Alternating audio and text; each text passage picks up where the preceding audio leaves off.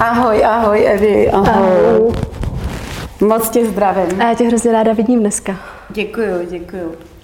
Vítejte u dalšího pořadu Dolu nahoru, protože vy asi nevíte, kdo, kdo je můj host, což se dovíte za chvíli.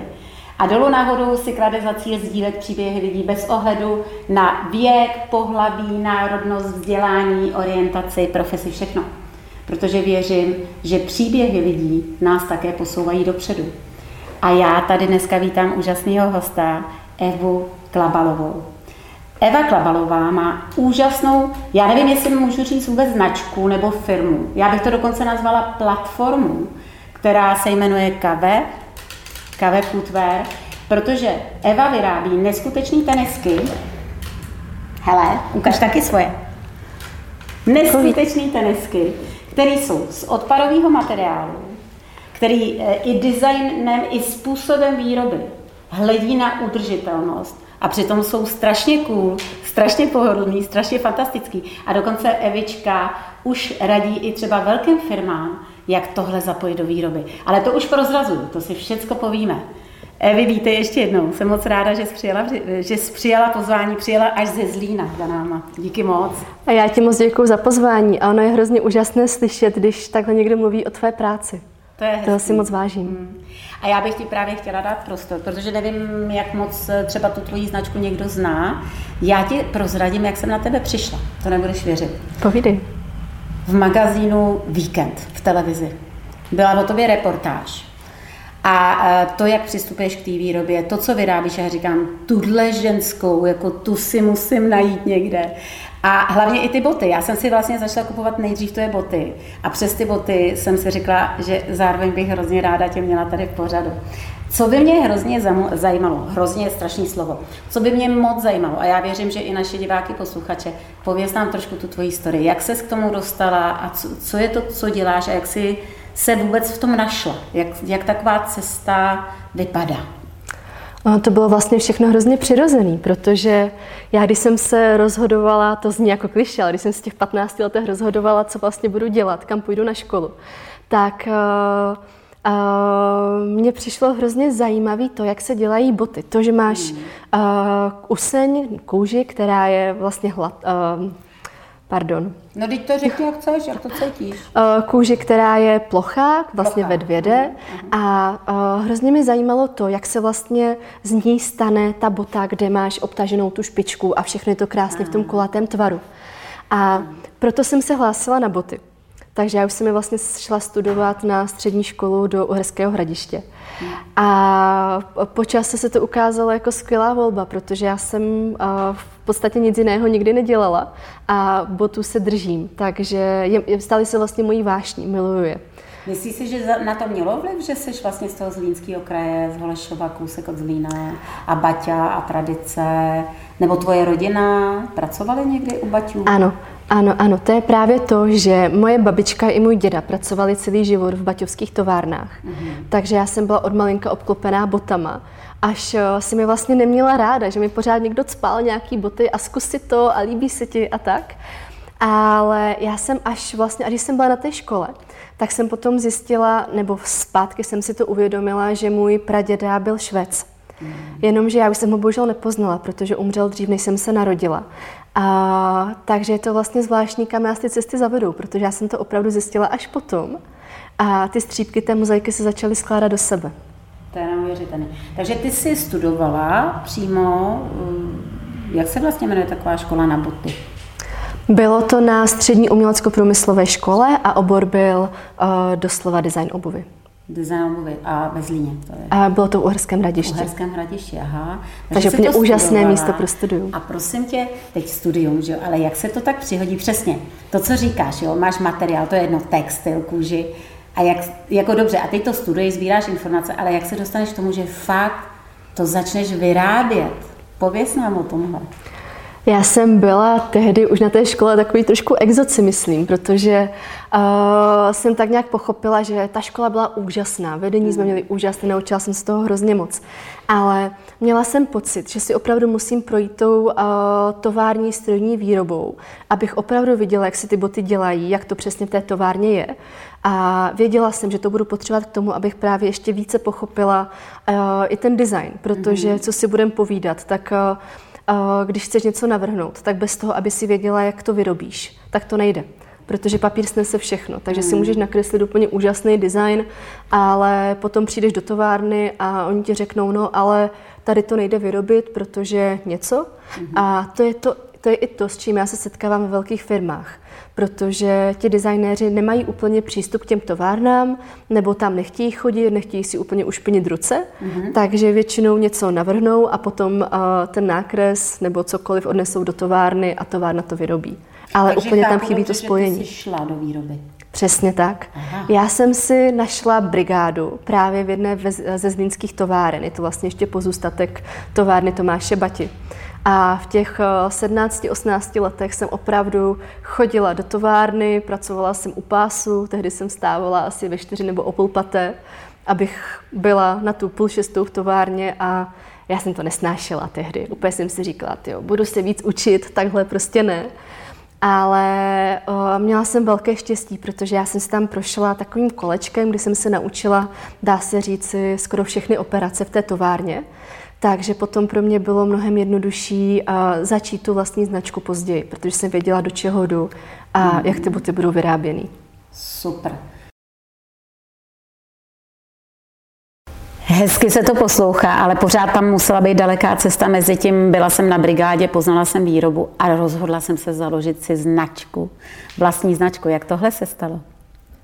Ona to, to byl taky proces. Jako nechci říkat náhoda, protože náhoda nikdy není náhoda, ale a mým cílem i na té škole nikdy nebylo si založit značku. Já jsem měla kolem sebe takové ty spolužáky, jako jo, pak si založím značku a budu dělat to a to, ale mě to nikdy nějak jako vnitřně netáhlo.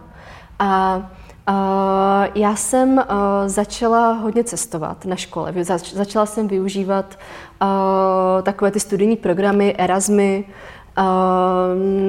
ten důvod tam byl taky ten, že ehm, moje rodiče jsou úplně z normální rodiny, neměli úplně peníze na to, aby mi platili nějakou drahou vysokou školu. A právě využívání tady těchto programů pro mě byla cesta, jak vlastně nežádat rodiče o, o právě peníze na to studium, protože ty programy jsou dotované z Evropské unie. Mm. Takže já jsem mohla vycestovat na semestr nebo na dva. Evropská unie mi to, dá se říci, platila, nebo a, ten grant by měl pokrývat nějakých 70%. Není to tak, že by ti zaplatili úplně všechno samozřejmě. A, a takhle jsem odjela. Nejdříve to bylo do Polska, což byla taková jako první cesta, ale nebylo to úplně tak, že bych byla jako úplně odříznutá, protože tím, že Polsko je hnedka za hranicema blízko nás, takže já jsem byla každý měsíc na víkend doma. Ale byla to tak, taková ta první kapka, která mi dala ten pocit, že já chci víc. Mm. Já chci prostě odejít někam daleko, chci poznat nový lidi, uh, chci poznat nové názory na svou práci, chci mít nového učitele a proto jsem se rozhodla v tom pokračovat. Mm. A vlastně potom jsem odjela do, do Turecka, Což bylo taky celkem zvláštní, to si všichni ťukali na čelo, co dělám. To je zvláštní. Protože já jsem neměla zařízené vůbec žádné bydlení, vůbec nic, jenom jsem měla v ruce akceptační dopis do školy a odjela jsem. Na první týden jsem měla zařízený hotel s tím, že si postupně najdu nějaké bydlení. Tehdy jsem byla ještě větší blázen. A uh, opravdu jsem odjela jenom tak. Měla jsem, to, měla jsem velké štěstí, že jsem tam potkala studenty z Čech, mm. se kterými jsem se tak nějak spřáhla. I když uh, je to takové, že když někam odjedeš, tak úplně nechceš být v kontaktu s Čechama. Mm. Ale tohle byly tak úžasní lidi, že jsme si tak krásně sedli a těší mě, že se stýkáme i dodnes. A uh, to, byla, to byl druhý studijní pobyt který mi opět dal uh, úplně nový pohled na práci i vlastně na jinou kulturu, protože najednou jsem byla v zemi, která má úplně jiné vyznání. A uh, všechno to byly právě střípky, díky kterým jsem na konci založila tu značku. Mm-hmm. Uh, toho cestování tam bylo mnohem víc. Ázii si procestovala. Ano, ano, ano, ano. Uh, já v Londýně jsem, si žila půl roku. Je to tak. Ale ještě předtím tam byl Izrael, Aha. kam jsem odjela na jeden semestr ale do té země jsem se úplně tak zamilovala, že jsem tam nakonec, nebo z toho jednoho semestru, z toho půl roku, nakonec byly roky dva. A já už jsem tehdy vůbec uh, neměla ani nikam odjet, protože už mi ve, ve škole řekli na univerzitě, že hele, ty jsi už byla dvakrát, už na to nemáš uh, jakoby nárok. nárok, protože musíme podpořit další. A já jsem se nedala. Já jsem si všechno vyřídila sama a já už jsem to ani nevěřila. A potom mi přišel poštou akceptační dopis. A to bylo takové těžké, ale rychlé rozhodnutí, jako tak. Já nemůžu dostat grant, mám odjet, mám si to nějakým způsobem zařídit. A to pro mě byla taky velká škola, protože já jsem v Izraeli nejenom, že studovala, ale na to, abych se uživila a mohla si platit nájem, tak jsem musela začít pracovat. Mm-hmm. A tam jsem začala pracovat jako, jako servírka na židovských svatbách, což byl pro mě taky úplně úžasný vhled do té kultury. A fakt mi to hrozně obohatilo. A zároveň jsem ještě uklízela byty ortodoxním židům, protože v období svátku uh, oni potřebují mít úplně všechno vygnuntováno a uh, to pro mě bylo taky úplně, taky vlastně pohled úplně do jiného světa, protože my to nevnímáme tady vůbec. Hmm. No a Uh, já jsem potom dostala úplně skvělé reference od mé paní profesorky právě z Izraele, které byly až takové, že jsem dostala stipendium na studium magisterského programu v Holandsku. A právě v tom Holandsku už to začalo všechno tak jakože skládat do sebe, kdy já jsem díky té škole odjela, odjela do Číny. A tam jsem, tam jsem pracovala a nejdříve ten pobyt čínský byl o tom, že jsme opravdu jezdili do továren a měli jsme vlastně poznat to, co to znamená to Made in China že to opravdu není takové to dogmatické, co tady máme my, kdy kdykoliv vidíš nálepku Made in China, tak si řekneš, a to je prostě nekvalitní, to je špatný, neměla bych to mhm. kupovat. Ale já jsem se tam přesvědčila o tom, že je tam spousta dobrých továren. Mm-hmm. Samozřejmě ti ukážu jenom to, co chtějí, jako o tom žádná. Mm. Ale továrny, které vyrábí uh, boty nebo galantery pro top značky, jako třeba Versace a podobně. Špičkovým a způsobem. Úplně, úplně špičkovým způsobem a majitele těch továren jsou třeba Italové nebo Američané. A opravdu, ty, co jsem poznala tedy já, tak si opravdu dávali pozor na to, co v tom produktu je, že opravdu to měli vymazlené do posledního detailu. A tehdy i já jsem na to trošku změnila názor, na tu azijskou výrobu. Um, samozřejmě, že někdo mi může oponovat tím, že nějaká dětská práce a tak dále a tak dále, ale nic není úplně černobílé. No a právě v té Číně, kdy uh, jsem opravdu byla svědkem té masprodukce a té velkovýroby a toho vytváření odpadů a už jenom to, když se zamyslíš nad tím, že uh, třeba evropská značka vyrábí v Číně, a potom se, nebo transportují materiál do Číny a potom se ten produkt transportuje zase lodí zpátky. nebo letecky zase zpátky. Hmm. A uh, spousta těch kontejnerů se ztratí někde na moři a ta lodní doprava je úplně nejvíc nečišťující, co může být. A já jsem si tehdy řekla dost úplně, protože ještě tam byl vlastně takový jeden moment, kdy jedna velká americká značka, jedna z těch úplně předních, vyrábí boty, uh, mám pocit, teď už bych asi kecala, ale myslím, že to byl Větnam a uh, ten svršek vyrobí v té jedné zemi, podešve vyrobí v druhé zemi a jenom kvůli tomu, že ušetří jeden cent na jedné botě, tak to právě posílají na tu kompletaci do té druhé země. Mm-hmm. Ale už nikdo se nezaobíral tím. Ta doprava stojí určitě víc než cent na botu. I ekonomicky to, když dáme stranou ekologii, jo, ale ekonomii, tak mně to připadá, že to nemůžou na tom dělat. Ale mě to úplně šokovalo z toho, z toho environmentálního no, hlediska. A tehdy jsem si řekla jako fakt a dost. Hmm. Odjela jsem domů a chtěla jsem začít dělat něco právě u nás. A to už byl takový úplně jako přirozený proces. Se vrátit do té továrny, kde jsem dřív pracovala, to je krásný. A zkusit vlastně něco vyvinout s nima. Takže tak to začalo. To je jak pohádka. To je fakt jak pohádka. Takže kdybych to jenom schrnula, takže to by vlastně hrozně moc dalo vzdělání, mm-hmm. poznání té fabriky, to cestování a postupně při tom cestování poznat, jak se ty věci vyrábí a pochopit, tak. jako, co to vůbec ta výroba obnáší i v tom světě a pak se zvrátila s tím, že tvůj cíl byl tedy co? Eh, řekni nám něco o té udržitelnosti, jak v designu, tak ve výrobě. Ano. A vlastně cílem bylo to, abych vytvořila nějaký produkt, který by byl vyrobený ekologicky, Já už nerada používám to slovo udržitelnost, protože mm. už vnímám, že se to používá spíše jako marketingový mm. nástroj a už to vidíš úplně všude. A tak je to hodně otevřené interpretaci, protože není udržitelnost jako udržitelnost. Mm. Ale uh, třeba v designu se hodně potkáváme s tím, i na školách, že uh, vlastně ten designer navrhne ten produkt a jak už jsem se zmínila, tak ho pošle do, eh, ten návrh pošle do továrny, která eh, buď to vyrobí, nebo to není vyrobitelné, ale eh, ča, velmi často se stává, že když třeba posuneš jeden šéf o 2 mm někam, tak té paní švadlence to ušetří spoustu práce. Mm-hmm. Protože si to bude dělat lépe mm-hmm. a potom i ten produkt bude lepší. A právě ten designer bez toho, aby znal tu tovární výrobu, tak nikdy nemůže udělat udržitelný produkt. Mm-hmm. Protože to už potom souvisí i se spotřebou materiálu, s tím, jak třeba ty... S mírou odpadu. Přesně tak, jak ty dílce tam dáš, aby ten odpad byl co nejmenší. Mm-hmm.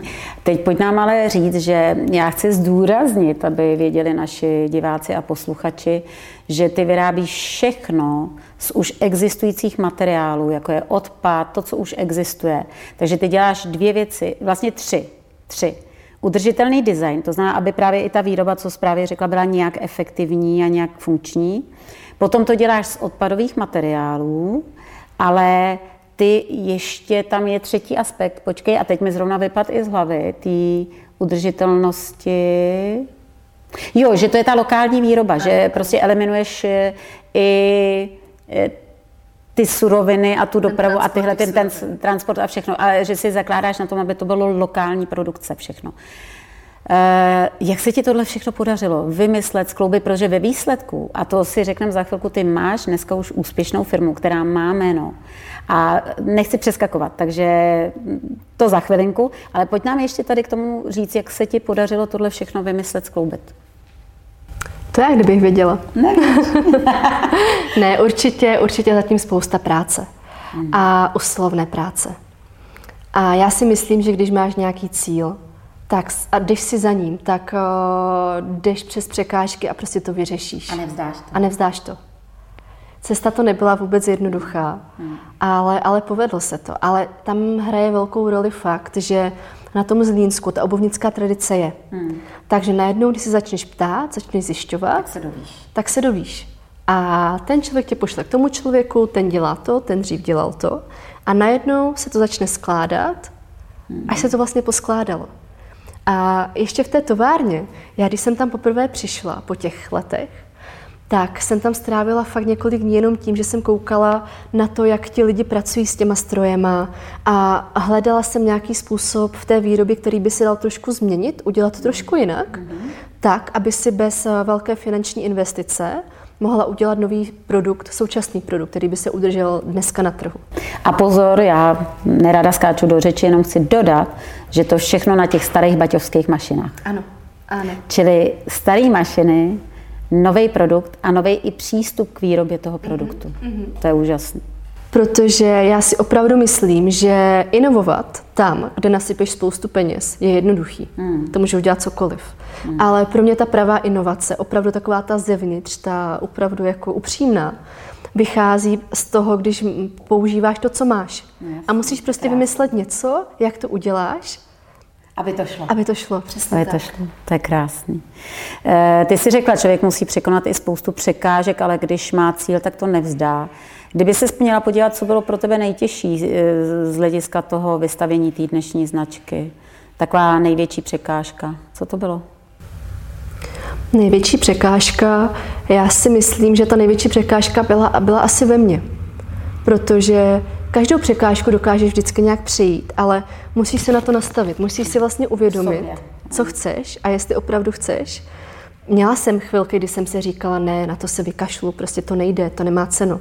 Ale vždycky jsem se k tomu vrátila a postupně po těch malinkých kroučkách, i když máš před sebou nějakou velkou překážku, o které si myslíš, nejde překonat, ale po těch malinkých kroučkách musíš prostě začít.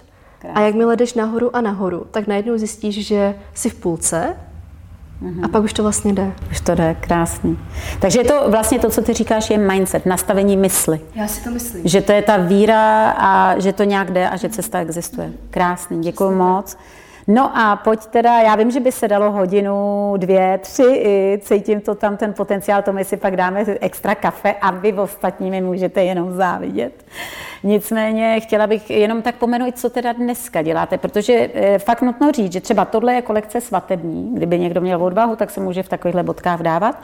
E, co teda jako dneska je vlastně ten tvůj e, produkt? Co je dneska ten tvůj produkt? Hezky se pochlup, pojď. Tak, ty tenisky jsou dělané z recyklovaných materiálů. A, a to jsou podešvy. Jsou to vlastně kousky gumy, které jsou míchané zpátky do sebe a vytváří se z nich nový materiál. A ty svršky jsou z takzvaných ležákových položek. To jsou materiály textilní, a, které leží ve skladech. A leží tam proto, že když nějaká značka vyrábí třeba tisíc párů bot, nebo dva, pět, to je jedno, tak objedná urči, určitý, určité množství látky.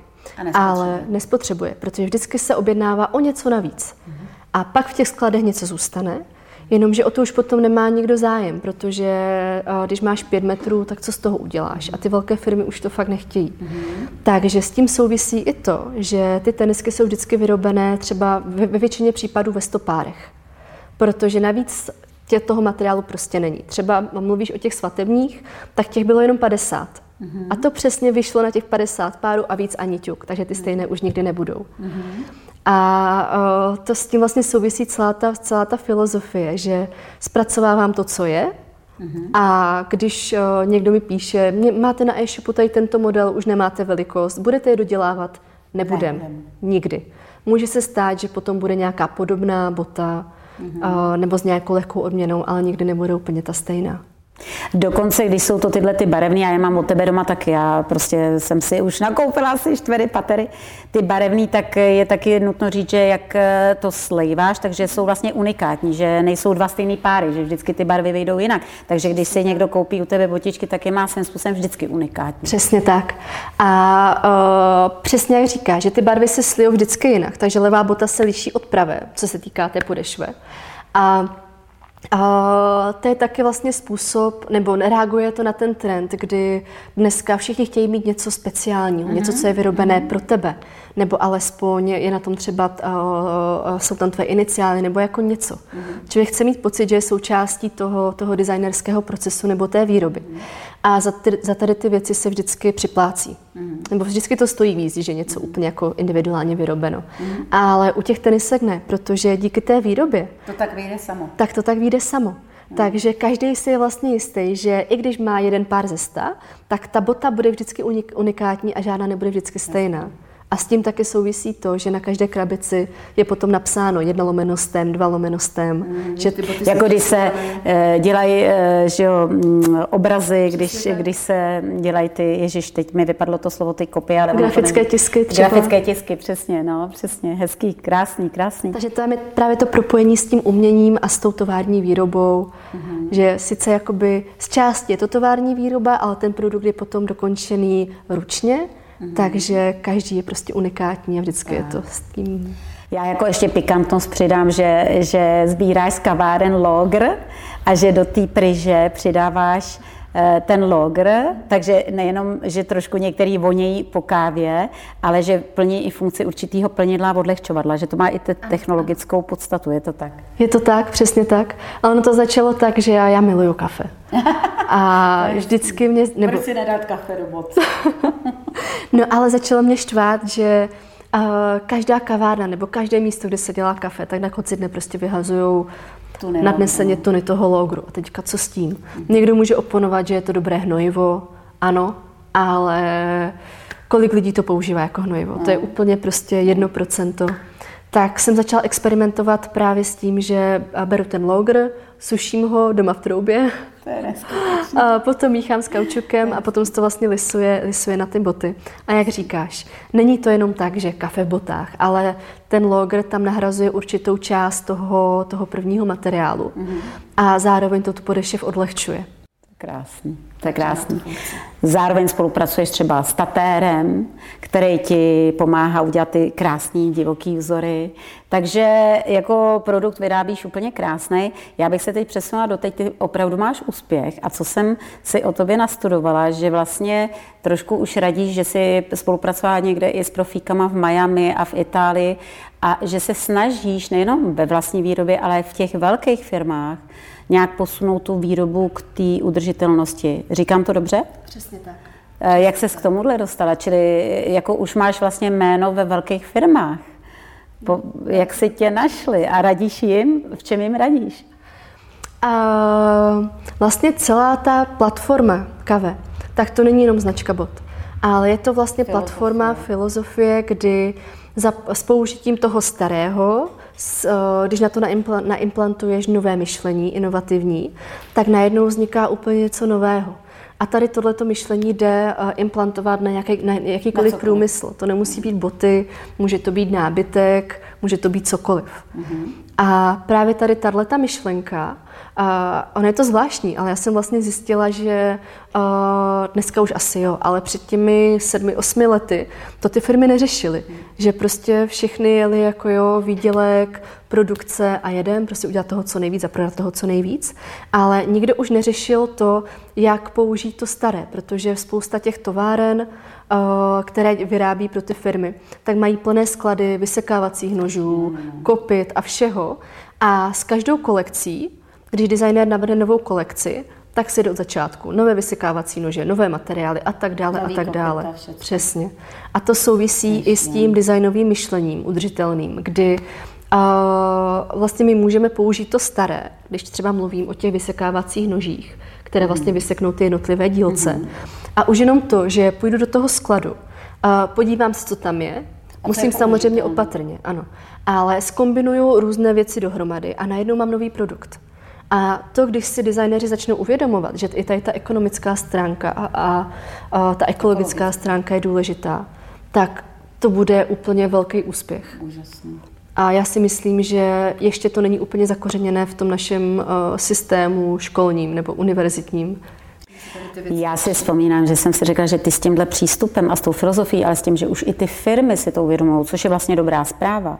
A nechají si od tebe třeba i už i radit, jo, že jsem si řekla, tohle bude jednou světová designérka, tahle ta Eva. A já si rychle od ní musím koupit ty boty, dokud na ně ještě mám. ne, já si to fakt myslím a bylo by to super, protože by si měla vliv minimálně v obuvnickém průmyslu na jiný přístup k výrobě. To je moc krásný příběh. Co ti ta, pojďme k tobě, co ti ta práce a to postupné vybudování značky, já si dovedu představit, že to je obrovská fuška. Eh, dneska už jenom ještě Chtěla jsem se zeptat, co ti dává, ale ještě se chci zeptat, už se dostala aspoň do černých čísel?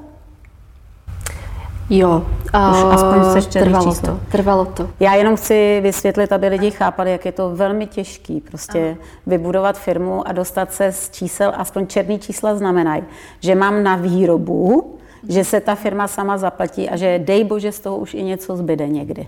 Jo. A většinou to ale lidi reinvestují na začátku znova do dalšího designu nebo vývoje. Přesně tak to je. A Uh, spousta lidí si myslí, že mám za sebou nějakého investora nebo jako někoho, kdo hmm. uh, tomu dává ty finanční injekce, ale není to tak. Hmm. Já jsem začala opravdu ze svých vlastních úspor, kdy vlastně první, první objednávka bylo 100 párů bot, protože navíc jsem prostě neměla. Hmm. A postupně se to tak nějak skládalo a právě z toho, co se prodalo, tak se objednalo další, nebo uh, investovali si peníze, peníze třeba uh, do webu, mm-hmm. ale musím říct, že já jsem nikdy neměla žádnou reklamu. Mm. Jako jo, teďka už uh, nějaké facebookové reklamy a takhle. Uh, tak... Každý si teď bude koupit boty, povinně.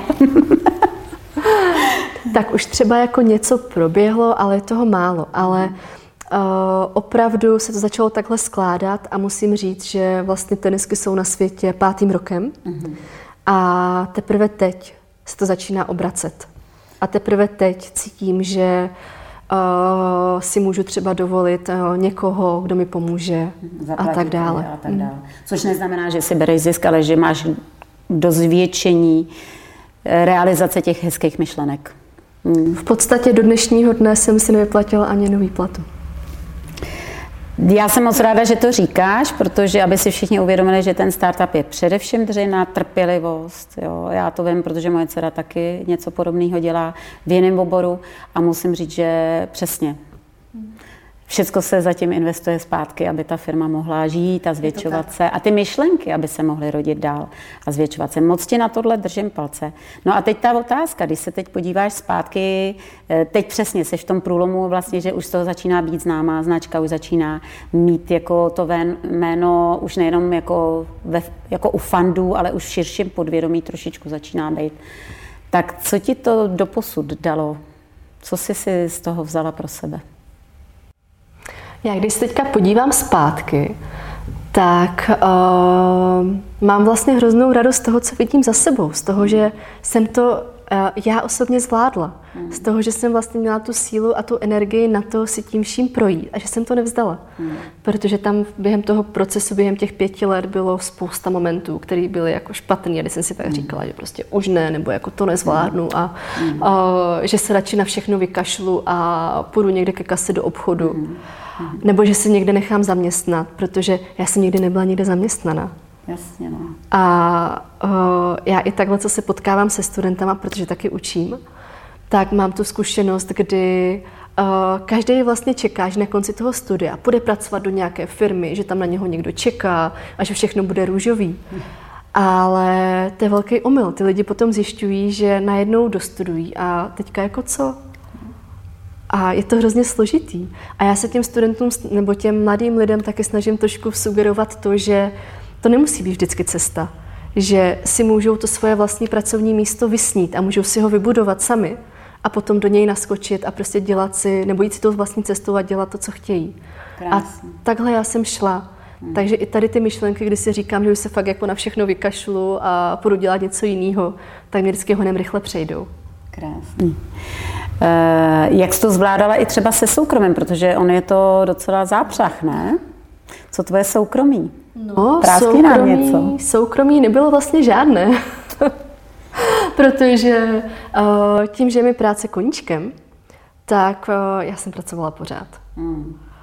Takže to skombinovat s tím soukromím bylo složité. Teď je to teda trošku lepší. Už se snažím si to trošku víc uvědomovat a věnovat taky více času svým bližním a lidem, které mám ráda. Ale opravdu těch posledních pět let bylo to cestování za prací, když jsem byla doma, tak to byla opět jenom práce. A standardně se stávalo, že jsem třeba z práce chodila v 10-11 večer. No, asi zastává správná chvíle na moji otázku, ať už to spojí s prací, se soukromím, když Tady sdílíme příběhy lidí a právě i to jejich dolů nahoru. Tak co bylo takový tvoje životní nejhorší dole?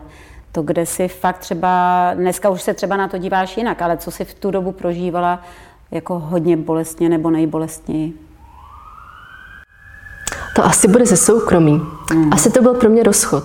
Mm. Protože já jsem si prošla prvním vztahem, takovým opravdovým vztahem uh, od 15 let a potom jsme se rozešli ve 20.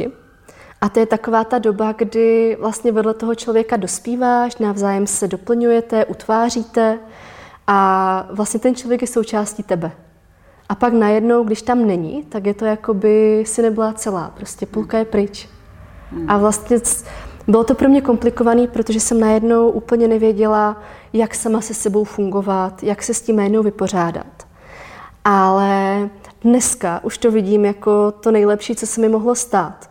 Protože právě díky tomu roz, rozchodu jsem začala cestovat. Mm-hmm. Opravdu jsem se odstříhla od té minulosti a odjela jsem třeba právě do toho Turecka, kam jsem odjela jen tak na pasbling, jak se říká. Mm-hmm. A troufám si říct, že kdyby se mi tohle nestalo, a že to bylo jako fakt náročný, fakt to bylo náročný, ale kdyby se mi to nestalo, tak určitě nejsem tam, kde jsem mm-hmm. a nevyšlapala bych si tady tuhle tu cestu, kterou jsem šla. Mm-hmm. Takže ať už je to něco fakt jako špatného, tak si myslím, že se z toho dá, vyrůst. dá se z toho vyrůst a všechno má vždycky nějaký důvod. Tak. Já bych chtěla trošku ještě zarýpat v tom, eh, chápu, že velmi vlastně i to úsloví, všecko zlí na něco dobrý. Eh, nicméně ty, ty říkáš, bylo to tehdy těžké, jak jsi to tehdy prožívala. Dneska samozřejmě Dneska na to máš jiný pohled, jiný odstup, ale tehdy, když člověk je jakoby v té temnotě, v tom tunelu, jak jsi to prožívala tehdy? Hodně špatně. Bylo to takový, že najednou mě nic nebavilo, práce mě nebavila, byla jsem taková celkově jakože bez života. A byl to takový velký vnitřní boj. Mm-hmm. Ale rovnou mi přihráváš právě na to, dostala se z toho, dokonce dneska to vidíš jako svůj takový breakpoint, takový. Eh, já to mám vlastně taky tak, že nejhorší chvíle v životě ze mě udělala to, to co dneska jsem. A co ti pomohlo nahoru? Co bylo to, že jako chápu, nějakou dobu se, navíc byla mladinka, že jo, 20 let, ráchala si se v tom. Co ti pomohlo se z toho dostat? Já si myslím, že to potom paradoxně, i když jsem řekla, že jsem neměla do ničeho chuť, tak potom to byla paradoxně ta práce Aha. a ty příležitosti. Jo, ta příležitost, že se mohla odjet, uh tak už to, že si jakoby přesně tak, do to, že si z toho prostředí pryč a najednou začínáš od znova. Jasně, nemáš čas na, na blbosti, musíš řešit to, co je to nový prostředí. Přichází k tobě úplně nový věmy, musíš nějakým způsobem reagovat a někam se dál posunout. uh A já si myslím, že i právě potom z toho, že jsem začala hodně, hodně pracovat, tak z toho zešla ta značka postupně. Takže i tohle tam trošičku, myslím, i ta osobní stránka může být za tou značkou. Určitě jo, určitě. Hezký. Eh, když se tak podíváš teď, eh, ty už to trošku naznačila, co, co si z toho odnášíš právě z tohohle těžkého období? Co ti to dalo? Je to obrovská zkušenost. A myslím si, že mě to opravdu posunulo osobnostně mnohem dál. Že dneska, když se podívám na svůj současný vztah, tak uh, už neřeším spoustu věcí. Už hmm. prostě vím, co je důležitý a co ne a spoustu věcí tak nějak už jako přecházíš, však to určitě znáš. Že tím, že se to tak nějak vyvíjí, tak najednou už uh, se fakt věnuješ jenom těm důležitým věcem a nad spoustou věcí mám než rukou a prostě jdeš dál protože víš, že ti to jenom bere energii a vlastně je to úplně zbytečný. Mm-hmm. Mm-hmm. To je úžasně důležitý. E, naučit se rozlišovat opravdu, co je podstatný, co není podstatný. A není to vždycky jednoduché? Není, není, není. Protože ta naše tendence naskakovat na podnět je zaopak- a zopakovat starý způsob myšlení, chování je mm-hmm. obrovsky silná. Mm-hmm. A já si to i uvědomuji ve spoustě mm-hmm. situací, mm-hmm. že najednou chci jakoby něco udělat nebo říct, ale pak na něco ve mně úplně zarazí a prostě jako ne, takhle ne, tím už jsi prošla, poučila ses a musíš jít dál jinak. Ty tady říkáš jednu pěknou myšlenku, kterou já často sdílím i s mými klienty, že je důležité podívat se na situace, ať už se nám povedly nebo ne, tak si je zanalizovat a vlastně si uvědomit, jako o co se v sobě můžu opřít a čeho se chci naopak zbavit. A když pak řešíme tady a teď ty věci, tak si na to vzpomenout. Jo? Eh, hrozně moc nám pomáhá podle mě time out, jako nereagovat hned, ale dát, si v důležitých věcech čas na rozmyšlenou. To je hodně důležitý. No, já tady mám takových pět otázek na placato. Eh, to je taková součást taky toho mýho pořadu, eh, kdy odpověď by měla být co možná nejkratší, ideálně jedna věta nebo jedno slovo. Eh, samozřejmě, když se někdo rozpovídá, tak já ho nikdy neutnu, ale jako kdyby to měla být jedna věta nebo jedno slovo. Jo, tak eh, co je tvůj nejlepší zážitek v životě? To je těžký, těch zážitků je spousta. Ale teď, co se týká práce, tak je to vždycky to, když někdo napíše, kdo si koupí boty, že jsou úžasný, pohodlný a že je hrozně rád za to, že jsem, za to, že je značka, a že tu značku našel. Takže to je teď momentálně takový. Krásný, krásný. E, co je tvůj e, zlozvek? Nejhorší zlozvek? Stekám se, i když nechci. Hmm. E, po čem nejvíc toužíš? Asi po klidu. Hmm. Trošku, uh, uh, trošku eliminovat tu práci a mít trošku více toho volného času pro sebe. Mm-hmm. Co tě dokáže nejvíc naštvat? Když něco nefunguje tak, jak má. Mm-hmm. A co pro tebe znamená láska? Celý život. Krásný, děkuju. Krásně jsme propojili pěti otázkama na placato. Eh, kdybys měla eh, teď říct, jako, jak prožíváš teď v současné době svůj život? To je jedno, značku, práci, soukromí, kavé, jak, jak eh, se teď cítíš v životě? Já myslím, že dobře. Že teď je to lepší, než když to bylo třeba před dvěma roky nebo před rokem. Že teď se mi právě trošku snaží si vytříbit uh, ten životní prostor, uh, udělat si pořádek právě uh, v té práci, nepracovat úplně tak moc. Mm-hmm. Někdy si třeba okay. udělat čas a klidně si zajít i na to pivo s těma kamarádama, že no, to vlastně není, není na škodu, je to něco, co potřebujeme. No, a to mi také trvalo dlouho. Protože jsem měla takové období, kdy jsem si říkala, ne, prostě nepůjdu na pivo, proč budu ztrácet čas, radši budu pracovat. Ale byla to velká chyba. No my jsme sociální a Přesně. když začneme být asociální, tak je to známka přetažení, eventuálně takový dveře k vyhoření. Takže pozor na to. Tohle je hezký, ale dělá ti značka radost, máš už možnost a prostor si dát větší prostor sama ano, sobě. je to tak, protože roste, přesně. úspěch máš. A už si to začíná žít takovým trošku vlastním životem. Mm-hmm. A já s tím mám velkou radost. Když najednou se otočíš a vidíš vlastně ty uh, plody, to není ani ta usilovná práce, ale spíš plody toho investovaného času mm-hmm. a tvé energie. Přesně tak, to je krásný. Ale to by se mohlo týkat i ne, ne třeba jenom práce, ale i toho osobního života, který Přesně, tak nějak když buduješ. Když investuješ, tak Přesně. máš ráda, když z toho něco vzejde dobrého, že? Mm. A když se teď podíváš, tak eh, vlastně Čeho si nejvíc teď ceníš té práci? Ty jsi úspěšná, lidi to kupují, zahraniční značky po tobě jdou, radíš vlastně velkým firmám, jak to dělat trošku líp, máš splněný sen, že to je udržitelný, že to je ekologický. Vlastně ten úspěch se teď promítá do více stran, ale co je pro tebe takový to nejvíc? Čeho si ceníš nejvíc? Právě to, když někdo, kdo opravdu si koupí ty boty, tak napíše, jo, super, a budu už kupovat jenom u vás, jo, dobrý. A já vždycky říkám, ne, jako nemusíte kupovat jenom u mě. Pokud už máte boty, tak uh, nepotřebujete další, to je v pohodě. Aha. Ale právě mě hrozně nabíjí taková ta zpětná vazba. Aha. A to je to, co mi dává uh, nebo to, co mě utvrzuje v tom, že to, co dělám, je správně. Mm-hmm. A není to jenom biznis a značka, ale mm-hmm. je to opravdu s, uh, ne smysl života, ale takový ten hnací motor, kdy fakt víš, že to, co děláš, je fakt správně, a lidi to ocení, myslí si, že je to dobrý, občas je to dobrý. Mm-hmm. A opravdu věřím i v to, že když něco děláš ty a, a máš to ráda, a děláš to opravdu se stoprocentním nasazením, tak to tak vidí to i ty lidi. Prostě. A je to a dobrý. to uvidí. Je to dobrý a oni to uvidí.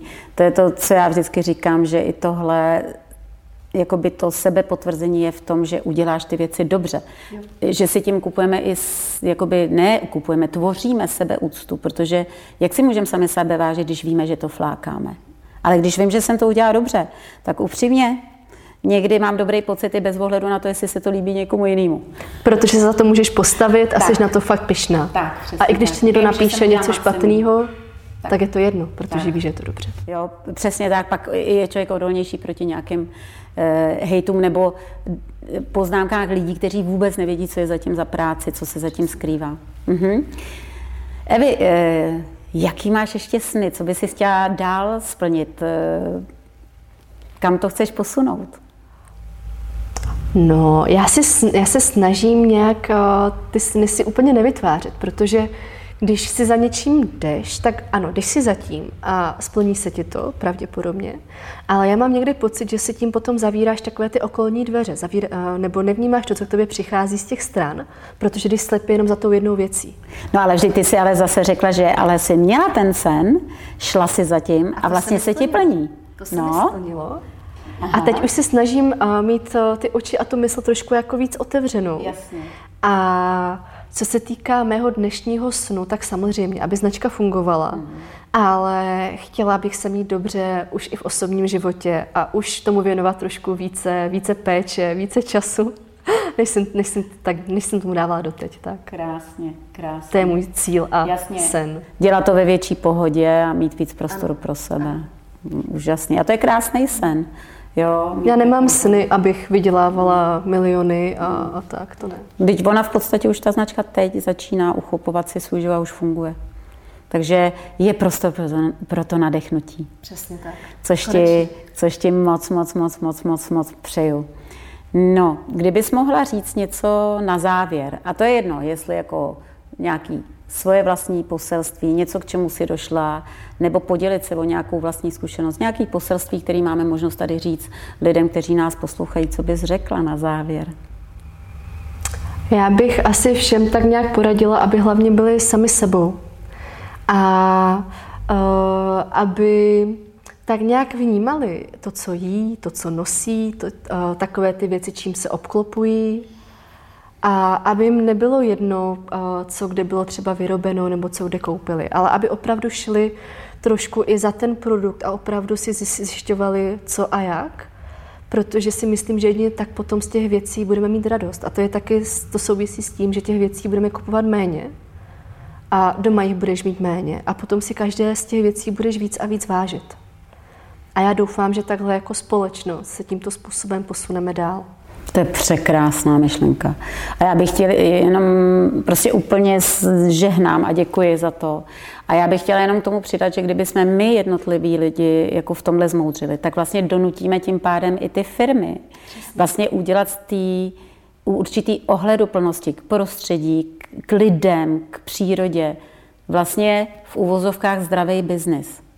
Jo, protože my víme, že ty firmy, dokud někam tečou peníze, tak proč by se měnily? Reagují na poptávku. Oni reagují na poptávku a tu poptávku dělá kdo my.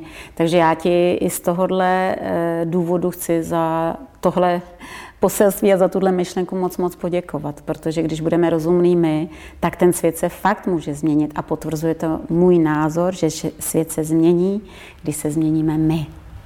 Já s tím naprosto souhlasím. Fakt. Tak Evi, my půjdeme na kávu a ostatní nám to můžou leda závidět. A já ti chci tisíckrát poděkovat jednak, že jsi přijela pozvání, jednak, že jsi přijela ze Zlína až sem, z Holešova konkrétně až sem. Užívej si to, ať tvoje značka zkvétá, ale nejenom značka právě kave, jakože boty, ale ať tvoje filozofie zkvétá, ať se šíří, držím ti v tom moc palce a já každopádně... A bez paní... úžasných lidí kolem by to nešlo. Určitě Na ty mám velké štěstí a jsem za ně moc ráda. Určitě ne. A já osobně, a doufám, že i mý posluchači, takovýhle dobrý myšlenky budeme posílat dál do světa, co to jde. Vlastně částečně i proto dělám pořád dolů nahoru. Děkuji ti moc. Děkuji. Já ti děkuji za pozvání a super rozhovor. Děkuji. Díky. A vy se mějte, posluchači, krásně a já doufám, že tady zase zaznělo spoustu inspirace. A kdyby jen jednu věc jste si z toho vzali, tak budu moc ráda. A mějte se krásně. Ahoj.